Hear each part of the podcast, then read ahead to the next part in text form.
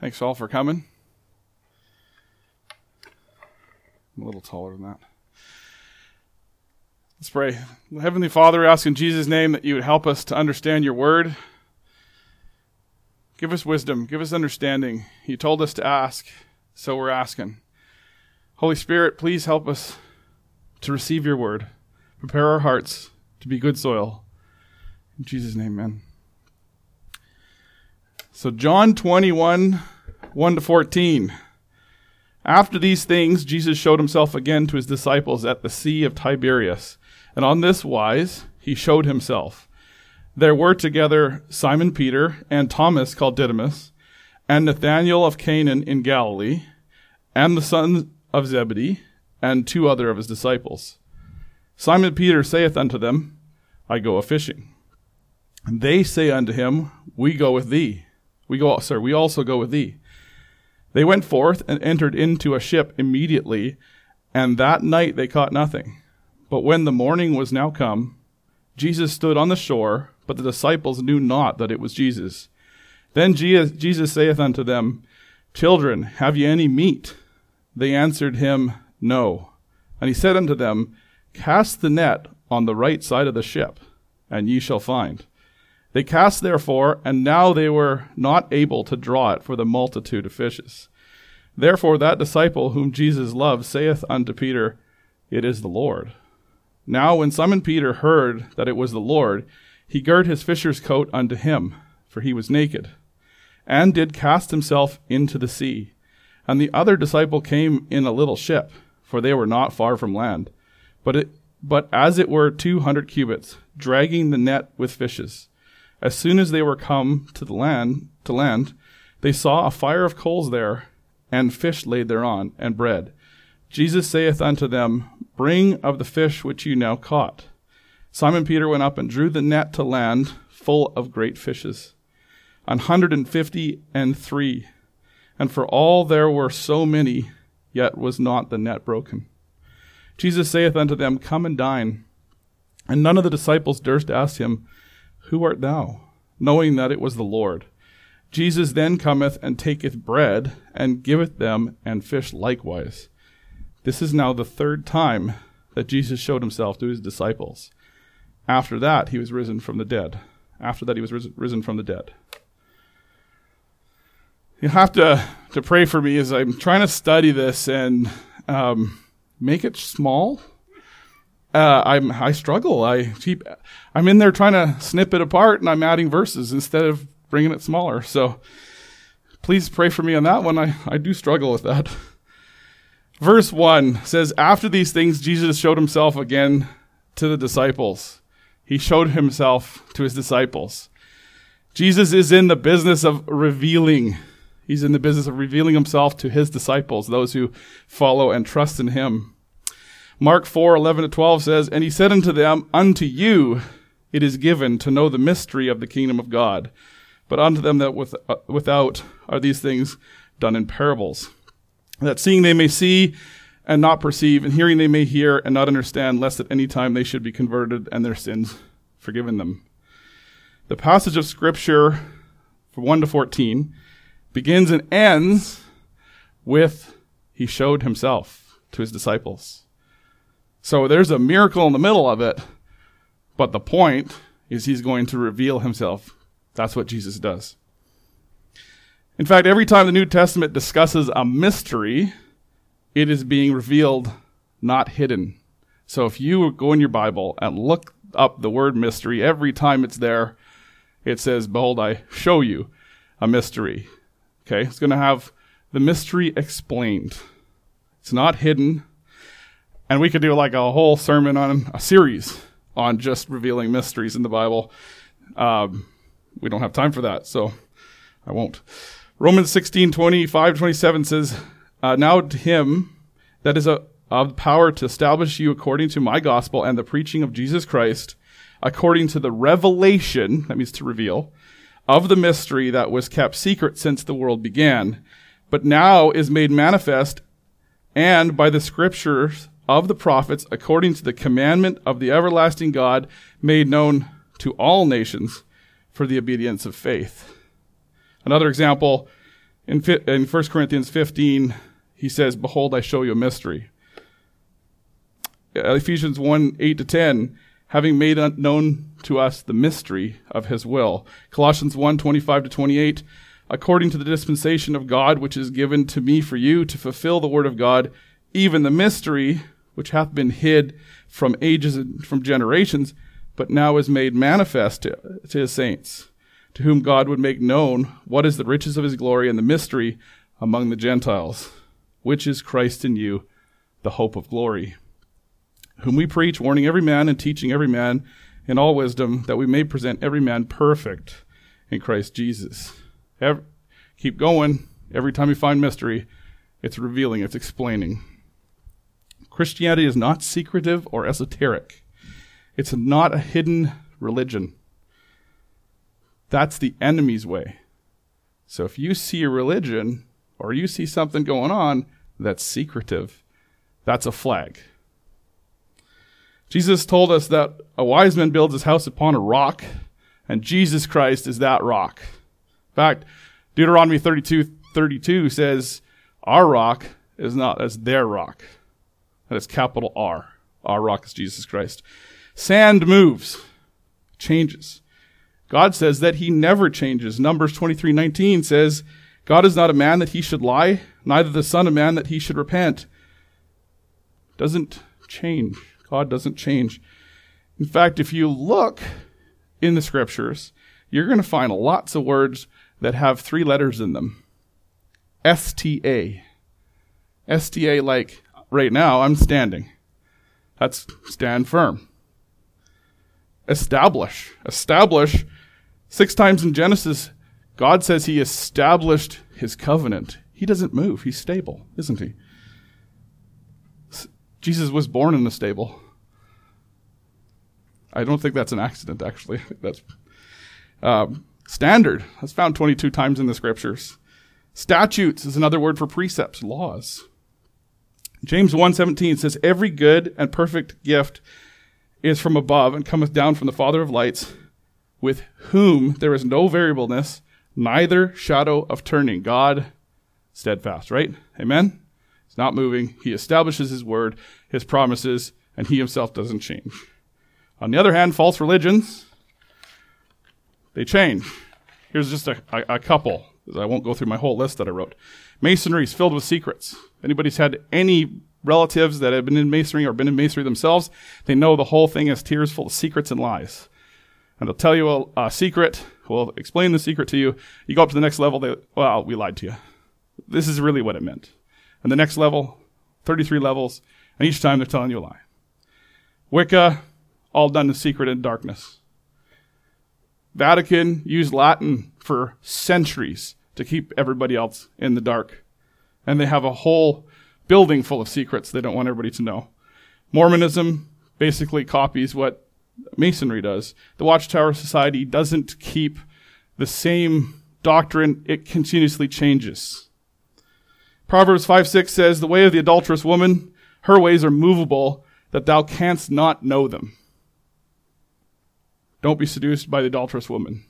Today, more than ever, there are false doctrines being slammed at us and pushed on us and pushed on us. Be careful. If they're changing, if they're like the serpent's path, which isn't straight, it's crooked, don't follow it. Jesus shows himself, he reveals himself. It's not a secretive religion you can trust in Jesus. And you know that what he says is going to happen because his promises are sure. Jesus showed himself again because God is a God of patterns. Have you noticed that he patterns himself through the scriptures? He's consistent. He's the author of life. He's not the author of confusion. He speaks twice in Job 33:14, for God speaketh once, yea, twice, yet man perceiveth it not. Are you going to probably find through scriptures that he says it one time, then he says it again? Oh, yeah. And if you're wanting to base a, a doctrine on anything, you better have it twice, right? Two times. Maybe three, maybe four, more, but at least twice. How about two or three witnesses? How many times in the Bible do we see by two or by three witnesses? At the mouth of two or three witnesses shall uh, shall he be that be worthy of death be put to death. You can't even kill somebody unless you have two or three witnesses in Deuteronomy. One witness shall not rise up against a man for iniquity. Got to have two or three witnesses. But if you will not hear thee, then take with thee one or two or, or sorry, take one or two more that the mouth, but that in the mouth of two or three witnesses, every word may be established. This Bible is established. That's that STA free thing I was talking about. God is revealing himself in there, and it's not a secret. And it's established. And it's not going to change. And you can trust in him. So, they're at the Sea of Tiberias, which is the Sea of Galilee. If you recall, two angels told Mary, Go tell the disciples to meet or to go to Galilee. Um, I, I, verse was in my other notes and I forgot it. Go, uh, it was Mark 16 something. Maybe I might find it. Mark 16. I will find it here. Um, I, I'm going to keep going. Uh, they were told, uh, Mary was told to go and tell the disciples to meet in Galilee. So they're in Galilee. In fact, they're on boats in Galilee. So you couldn't get any more on the Sea of Galilee if you tried, right? The two angels went before him to show us how he will be revealed in the last days. Two witnesses would come before two, right? God speaks once, speaks twice. So this is it says on this wise would he show himself, and I think it's important to remember that no matter what, you're going to find consistency with God. This is how he says on this wise he shows himself. This is a pattern. So everything we see in the scriptures is there to give us a foundation. And so when somebody comes to you with another idea or another thought or new idea, if it doesn't line up with the pattern that God created, you have to dismiss it. It's not it's not sound doctrine. We don't want to be bounced around with every wind of doctrine. We want to be on sure doctrine.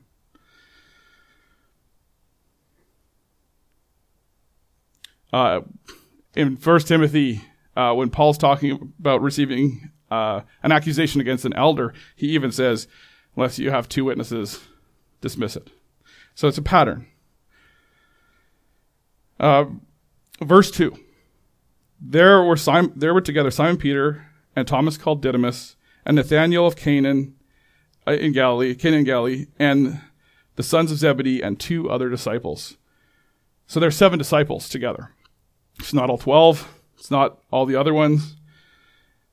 You have precision in Scripture. It names five of those disciples. Why does it not name the other two? Why does the Bible not name the other two? It just says the other two. So two others. I would I would offer that consider that the exact number of every word in this Bible is counted by God.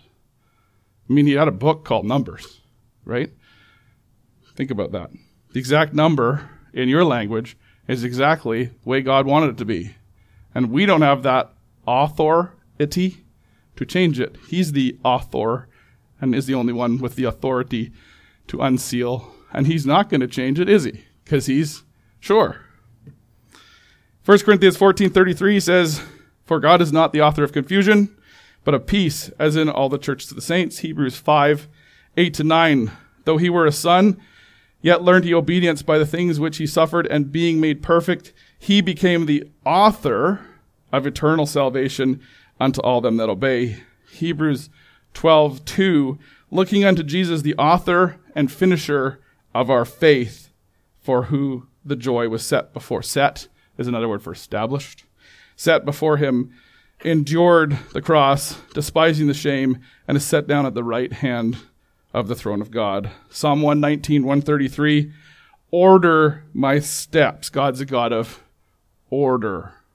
Okay? He's not of confusion. Uh, the exact number, is it important that the exact number in your Bible is exactly the way it should be? Here's one that's interesting. The word Christ is 555 times in your Bible. Okay, 555 times. Now, what's the number for Antichrist?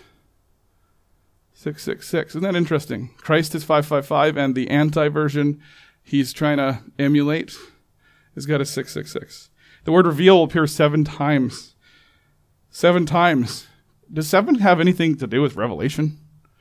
Is there any connection there with like seven trumpets and seven seals and seven eyes and seven horns and seven candlesticks and seven spirits, seven angels, seven vials? I just think seven just kind of goes in there somewhere, doesn't it? It's also talking about the very last day, which is the Sabbath, which is the seventh day, isn't it? Mystery, 22 times in the Bible. I just kind of brought these ones out because they are an exact number. Why is mystery an exact number? Because Revelation has 22 chapters opening up that mystery, right? So everything in scriptures, and we could go through countless examples, and I would love to do that one day. Just go through all the examples of word counts and stuff like that. How God is so perfect, so ordered. That author, not confusion, but of perfection. So that's why it says, and to others. I have no idea what's the importance necessarily other than to say it's exactly precisely the way God wanted it to be. He gave you the name of the other five. He left the other two out for I'm not sure what reason, but it's exactly the way he wanted it to be. It wasn't because they forgot. It wasn't because they didn't know who the other two were. It wasn't two extras that, oh, hey, we're doing the film set. Hey, come over here, a couple extras. It wasn't two extras. It was exactly the way God wanted it to be.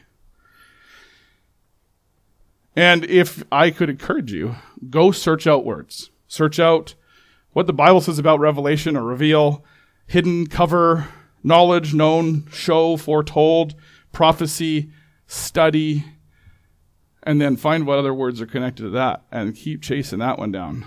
Because that's all, it can be a lot of fun. If it's not fun, I'm sorry, but ask God to make it fun for you and you will learn so much just exploring the scriptures that way. God said, talked about line upon line, precept upon precept, putting them together. Put the scriptures together. It's fun.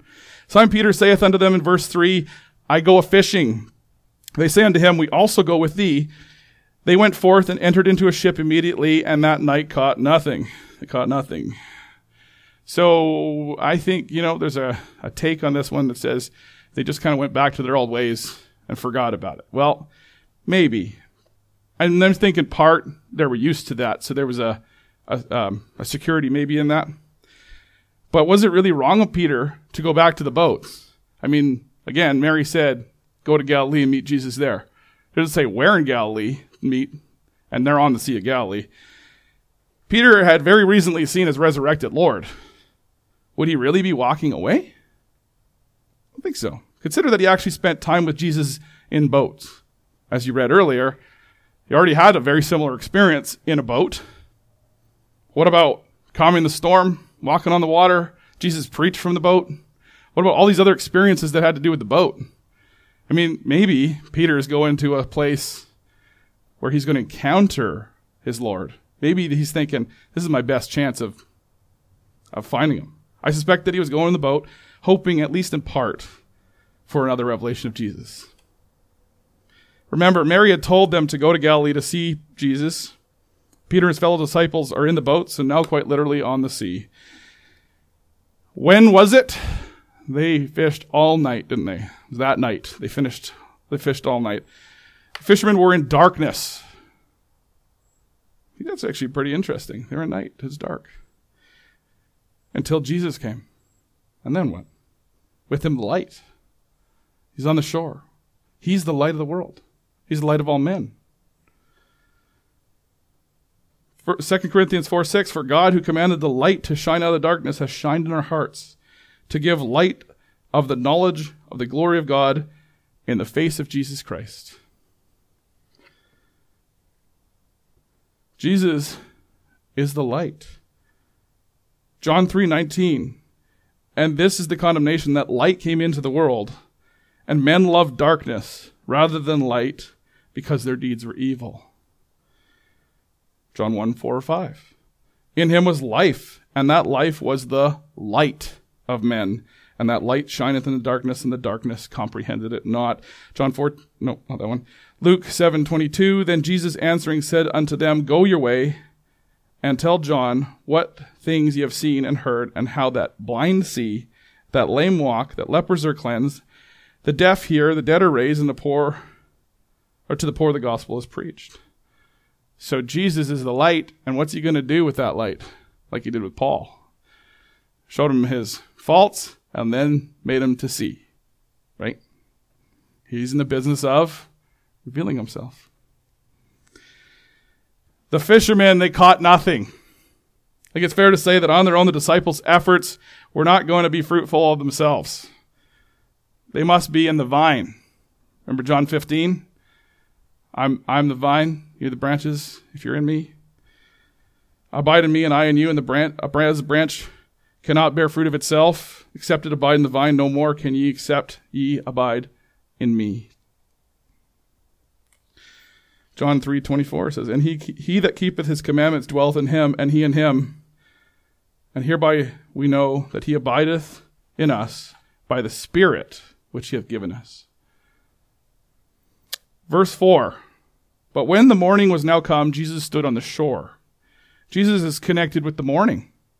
He's even called the bright and morning star. Amen? He was risen from the tomb early in the morning. He's also called the Son of Righteousness. Malachi 4 2 says, uh, the Son of Righteousness will rise with healing in his wings. Well, the disciples didn't know that it was Jesus. This is a perfect example to his disciples how Jesus has been revealed to us. The Old Testament was full of secrets, and Jesus opens up our understanding to them, revealing every mystery by his word and his spirit. They start in darkness and not understanding, and Jesus is there and reveals himself. Remember when they asked him for understanding about the parable of the sower? He told them in Matthew 13 and Luke 8 that it was given to them to know the mysteries but to everyone else, they wouldn't understand. So they were in darkness, and he comes, reveals himself. They have light, they have understanding. I prayed this earlier, James 1 5. If any of you lack wisdom, let him ask God, that he give that giveth to all men liberally, and upbraideth not, and it shall be given to him. That's a promise.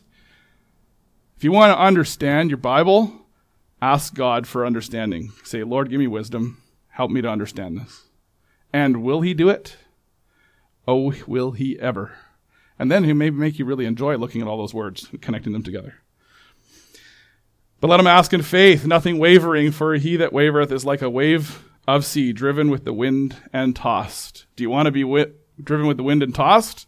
Or on that established firm foundation we talked about? In the same ways, the di- disciples don't recognize Jesus yet. It is veiled to, he is veiled to them because he's still go, they're still going about as natural men, not as those filled with the Holy Ghost. 1 Corinthians 2:14 But as natural man receiveth not the things of the spirit of God for they are foolishness unto him neither can he know them because they are spiritually discerned.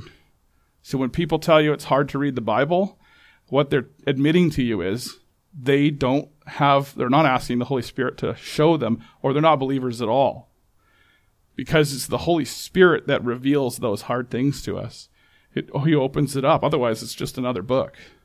That wasn't it just written by men, right? Isn't that kind of the stuff you hear when you talk to people about the Bible? It's just it's just written by people, isn't it? Not no, it's not. It was penned by people. It was written by God, and not only that, it is God, right? Jesus is the Word. We have now the Old Testament and the New Testament, which are the words of God that give us understanding and fill us with the Holy Ghost. You want to be filled with the Holy Ghost every day? Stay in the Word every day. That's how you get filled. That's how it just keeps pouring in through God's Word, is it not?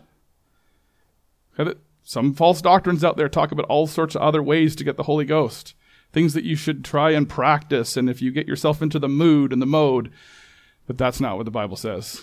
It says, My words are spirit and truth. You want spirit? Stay in the word. John 6:62 and what what and if ye shall see the son of man ascend up where he was before. It's actually a hint what's coming. It is the Spirit that quickeneth. That means to give life. The flesh profiteth nothing. The words that I speak unto you, they are spirit and they are life. But there are some of you that believe not. That's how you don't understand your Bible. This is uh this Bible is the truth. So anything that you see coming through your TV screen, or anything you've got somebody telling you, or just written in a textbook that says, well, you know, we studied the, the ground, we studied the animals, we studied all this. And they're going to start twisting your understanding and saying, well, now we're going to try and make the Bible fit that. Doesn't work. Okay? Because this is true, and this is good science in here. You want to look at it from a scientific perspective. I, I have some people that really respect me when I talk to them about uh, evolution, creation, geological timelines, all sorts of things because I can do it from here. And and they go, "Wow, you actually kind of talk about with real science." Yeah, because Christians don't have to be only talking Bible talk. We could talk about real science, and it agrees with this. Real science doesn't agree with millions of years, billions of years. Doesn't work. This is the truth, and this should be your starting point, Christian. Always your starting point. Don't try and make the Bible work with the man, the flesh, the natural ideas. It doesn't work.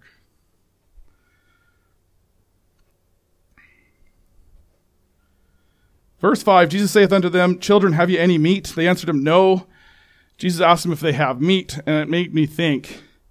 Um, there was a time when the disciples went off to get food, and Jesus is standing at a well, and they come back with the food, and he's like, I've got food already.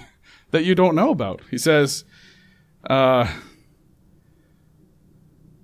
I have meat to eat that you know not of. And they're like, What? What is that? What is Jesus actually asking of them? Is he asking them for, did you catch some fish? like, in, in a way, yes. But is he digging a little deeper? What's their foundation right now?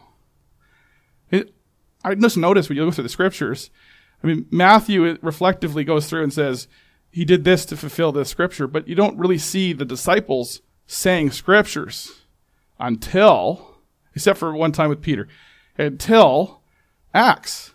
Jesus ascends up in heaven. All of a sudden, you can't stop Peter from quoting scriptures. Acts 2, he's, he keeps going, and even, even before that, they're trying to decide who's going to fill in the position. He's quoting Joel. It's just, now all of a sudden, they, their understanding's opened up because of Jesus and they're quoting scriptures and that's their foundation now.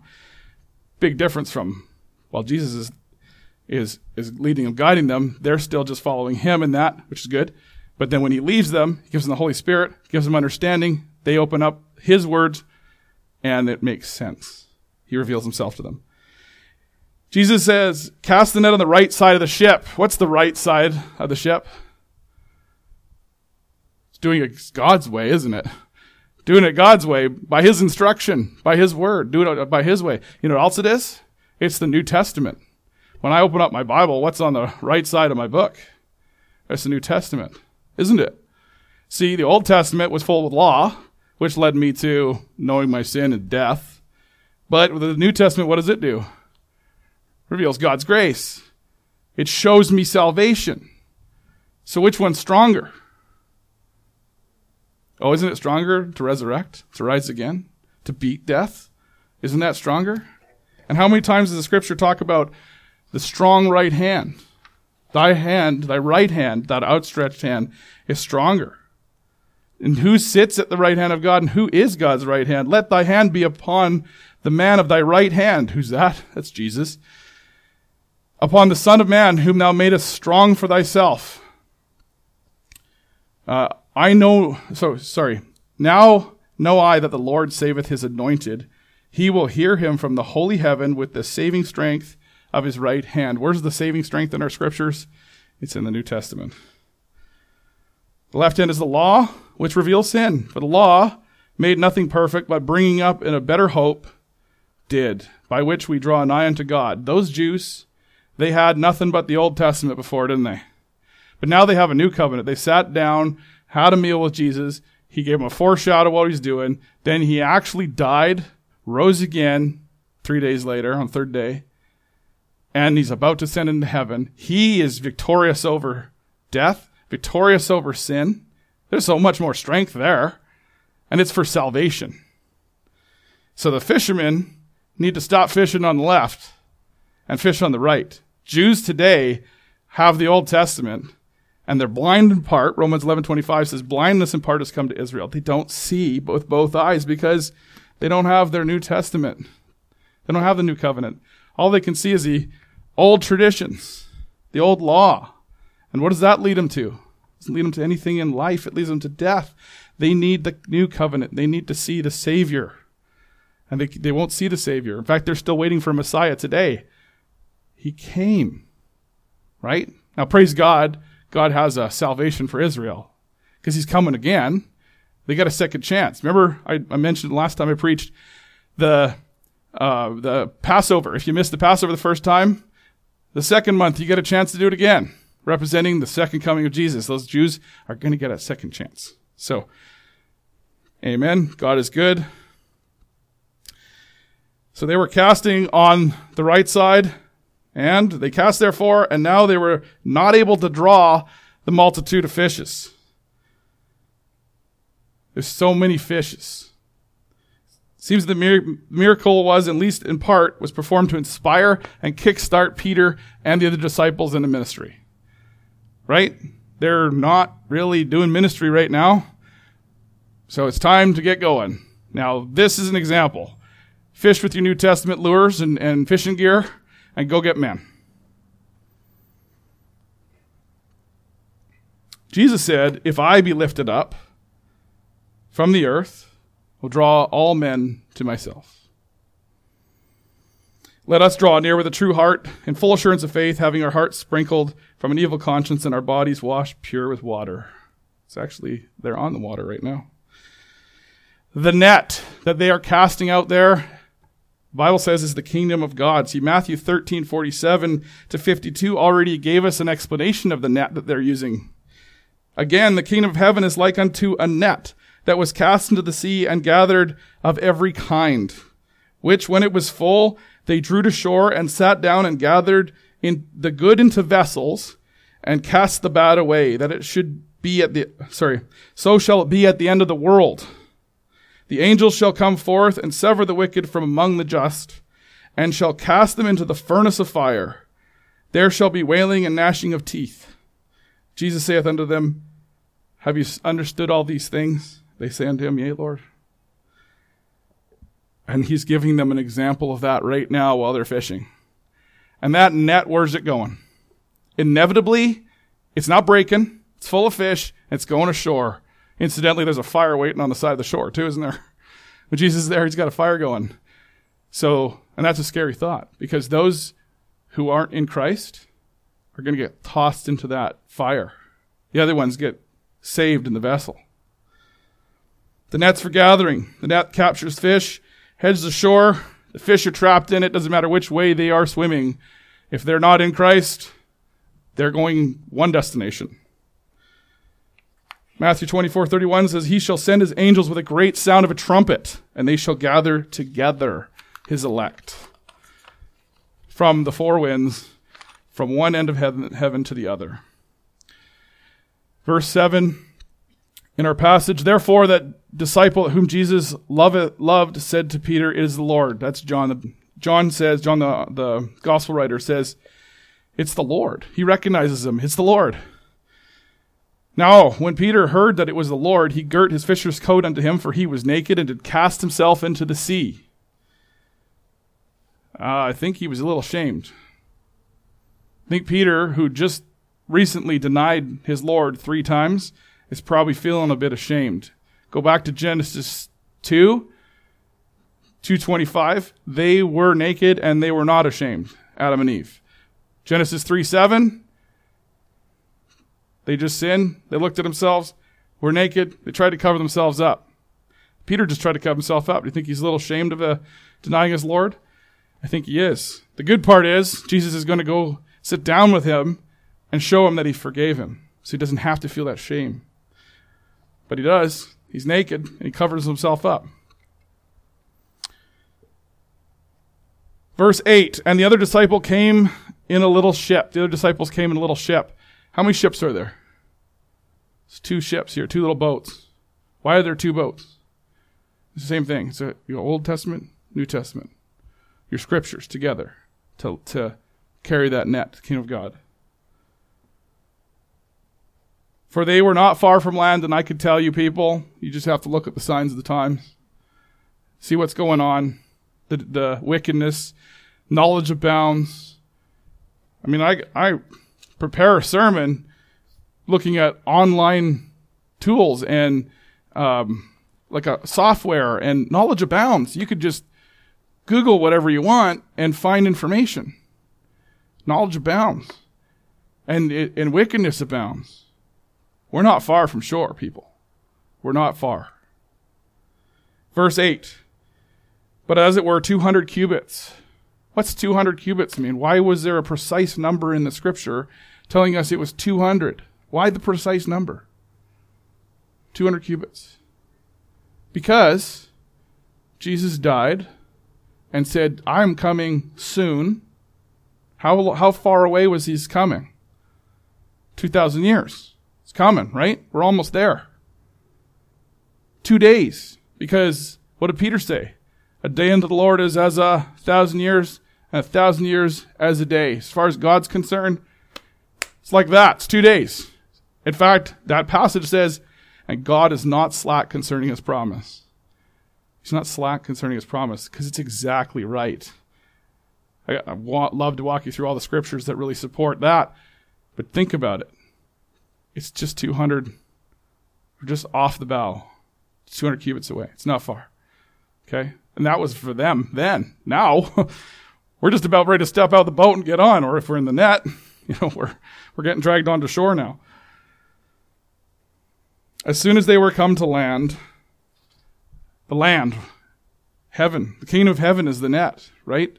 We're on land, it's inevitable. Land is the end, the end of days. And that land is coming. They saw fires of coal there. There was a fire going. Now he cooked fish for them. He provided food and nourishment for them. They didn't need to bring it for that reason. He was taking care of them. But they already had the fire going. So when they sort through the fish, they're going to throw it onto the fire. So the good fish saved, the few. But the many fish, they're going into the fire.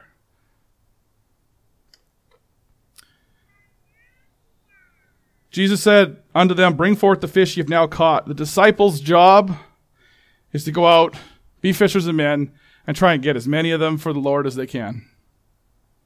Jesus came and spake unto them, said, All power in heaven and earth is given, sorry, all power given unto me in heaven and earth. Go ye therefore, teach all nations, baptizing them in the name of the Father and of the Son and of the Holy Ghost, teaching them to observe all things whatsoever I commanded you. And lo, I am with you always, even to the end of the world. Also in Mark 16, he saith unto them, Go into all the world to preach the gospel to every creature. He that believeth and is baptized shall be saved, but he that believeth not shall be damned. And it seemed interesting to me the the whole fact that they're on the water, they're on the sea. Peter dives into the water and then comes up out of the water. Is that something like an ordinance that we do as Christians? Is there any kind of connection there? It's called baptism right? In the water, out of the water, coming up. Simon Peter went up. Verse 11 says he went up. I want to go up. Who else wants to go up? Right? I want to go up. Can't wait to go up. Peter himself said, being born again, not of corruptible seed, but of incorruptible, by the word of God, which liveth and abideth forever. Baptism, this whole idea is like being born again, right? You're in the womb in water, water breaks forth, you come out, your new life. Except it's not that easy. And all the ladies here would probably tell you that. All ladies that have been moms are going to say, it ain't that easy. There's travail. There's tribulation and trials that come for birth. So Jesus said, marvel not, you must be born again, right? But guess what, Christians? it ain't going to be easy to be born again. There's going to be difficulty, trials, and tribulations. Acts 14 22 says, By much tribulation must we enter the kingdom of God. So beware. It's not an easy ride. You need, you need to be hanging on in faith to the skirt of Jesus Christ, the robe. You need to be there reading the Word of God because you need to put your armor on. Shield of faith, helmet of salvation, breastplate of righteousness, belt of truth, shoes with the gospel peace, and then you got one offensive weapon, sword of the Spirit. And you don't put those things on when you're facing the trials and tribulations, you could be part of the falling away. You don't want to be part of that.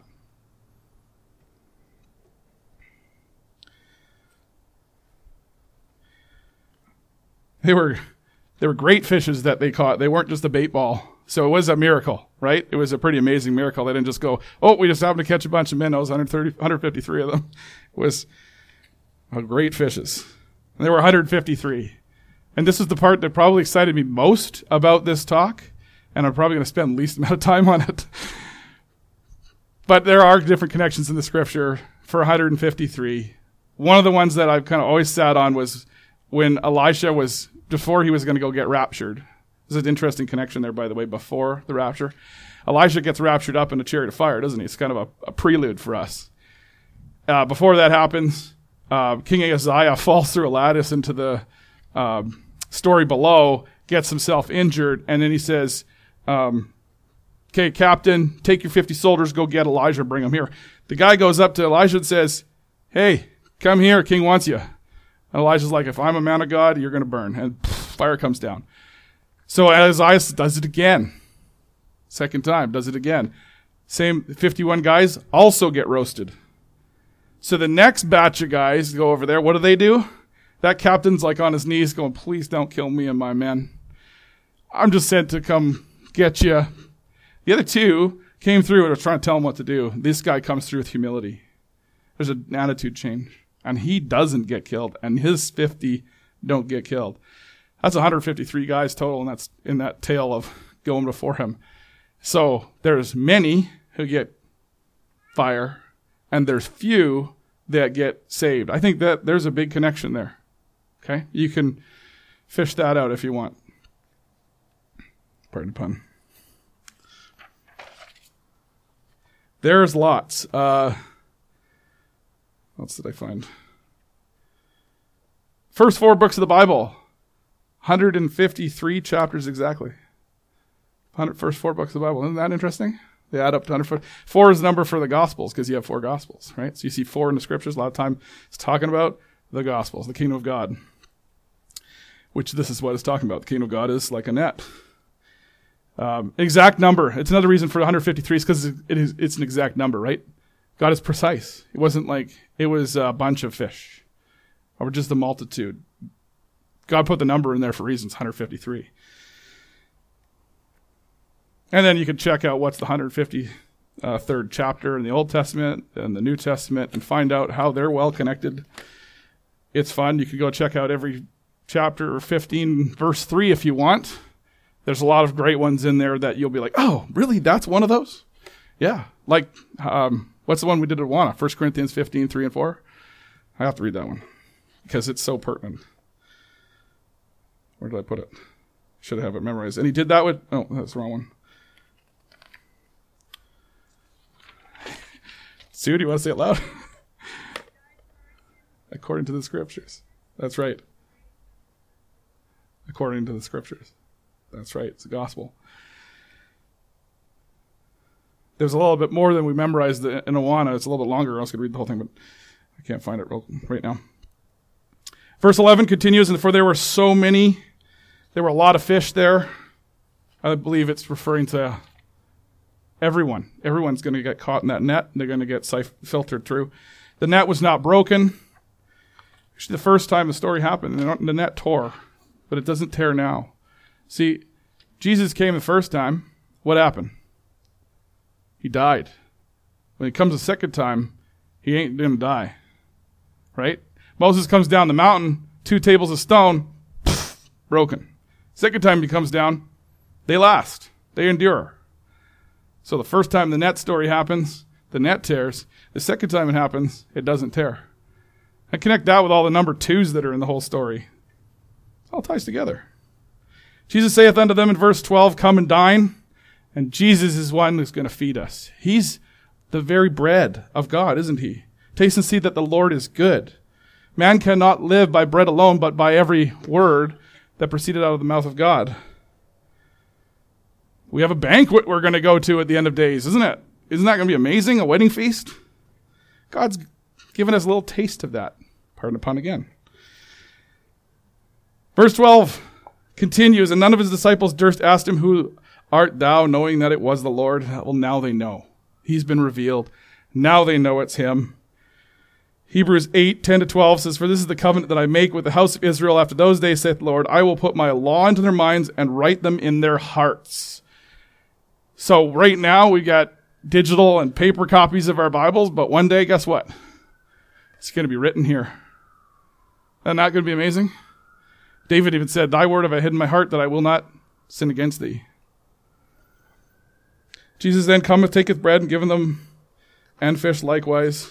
I just reminded how he was feeding 4,000, he's feeding 5,000. Jesus takes care of us, doesn't he? And that alone is miraculous.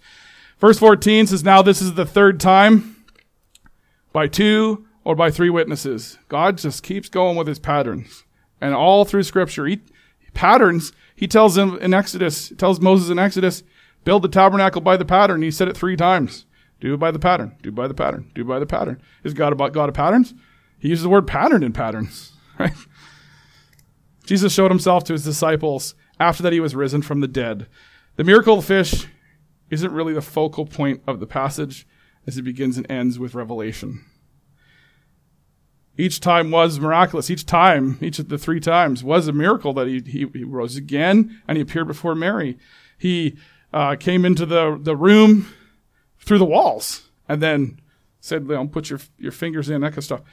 He, he appears to them in miracles, but the focus is the appearing of our Lord Jesus Christ. It's the revelation. It's that I am really God, and you need to take me seriously.